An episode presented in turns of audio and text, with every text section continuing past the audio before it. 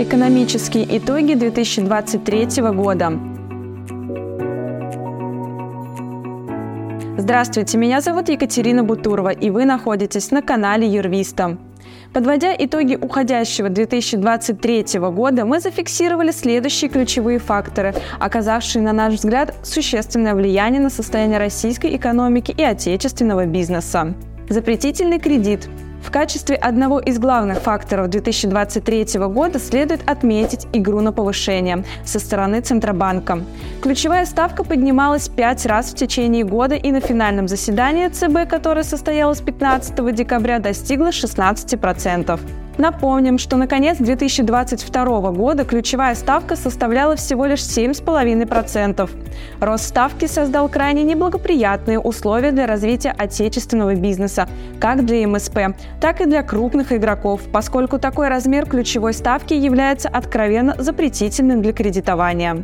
В этих условиях бизнесу не только сложно развиваться, ему физически трудно дышать. Единственная возможность выжить – стать получателем мер адресной поддержки со стороны государства. Но такая возможность предоставляется далеко не всем. Инфляция, рост цен, падение курса рубля, топливный кризис. Несмотря на сильнейшее санкционное давление, российской экономике удалось выстоять. Но и бизнесу, и обычным гражданам пришлось столкнуться со многими трудностями. Курс рубля неоднократно вплотную приближался к 100 рублям за доллар и на конец года зафиксировался на позиции 90 рублей с плюсом. Падение курса национальной валюты сопровождалось ростом инфляции, ощутимым повышением цен и снижением покупательной способности населения. Добавил масло в огонь и осенний топливный кризис, создав дополнительные проблемы с логистикой. Цифровой рубль. С августа 2023 года в России появилась третья форма денег – цифровые рубли.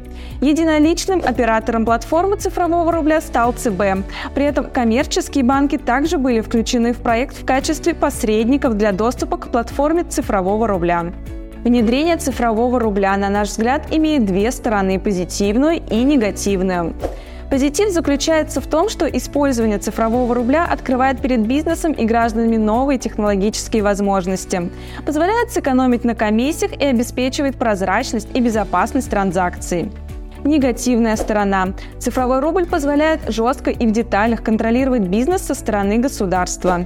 Новый механизм уплаты налогов – с января 2023 года для бизнеса стал обязательным новый механизм уплаты налогов, который реализуется в форме единого налогового счета и платежа. Также стали едиными сроки уплаты налогов и подачи уведомлений. С одной стороны, данный механизм существенно упрощает процессы уплаты налогов, так как он работает по методу одного окна. Пополнил счет, и налоги сами собой распределились по нужным статьям.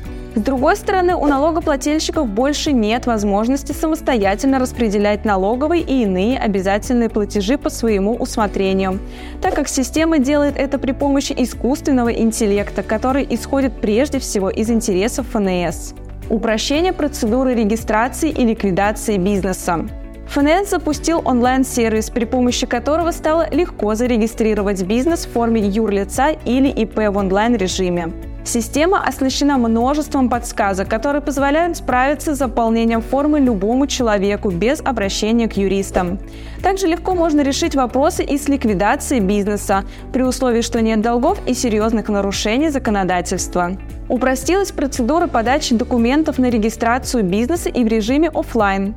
Теперь обязанность подачи документов на регистрацию возлагается на нотариусов в рамках одного нотариального действия, одновременно с удостоверением подписи учредителей и главбуха.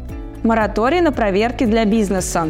В 2023 году был продлен мораторий на проверки для бизнеса. Одновременно с этим действовал механизм анализа факторов риска, по результатам которого проверяющие все-таки получали право нагрянуть в гости с проверкой. Более того, в уходящем году перечень факторов риска дополнительно расширили. Изменения для самозанятых – Самозанятым в 2023 году давали право регистрировать собственные товарные знаки, а также передавать в залог исключительные права на программное обеспечение и базы данных. Ранее такое право было только у юрлиц и ИП. Кроме этого, в отношении самозанятых расширяются меры поддержки как со стороны государства, так и со стороны отдельных регионов. Очевидно, все идет к тому, что со временем самозанятые заменят ИП. Кстати, в уходящем году идея об упразднении ИП была открыто высказана в стенах Госдумы. А сегодня на этом все. Подписывайтесь на наш канал, ставьте лайки и ждите новые интересные видео. До встречи!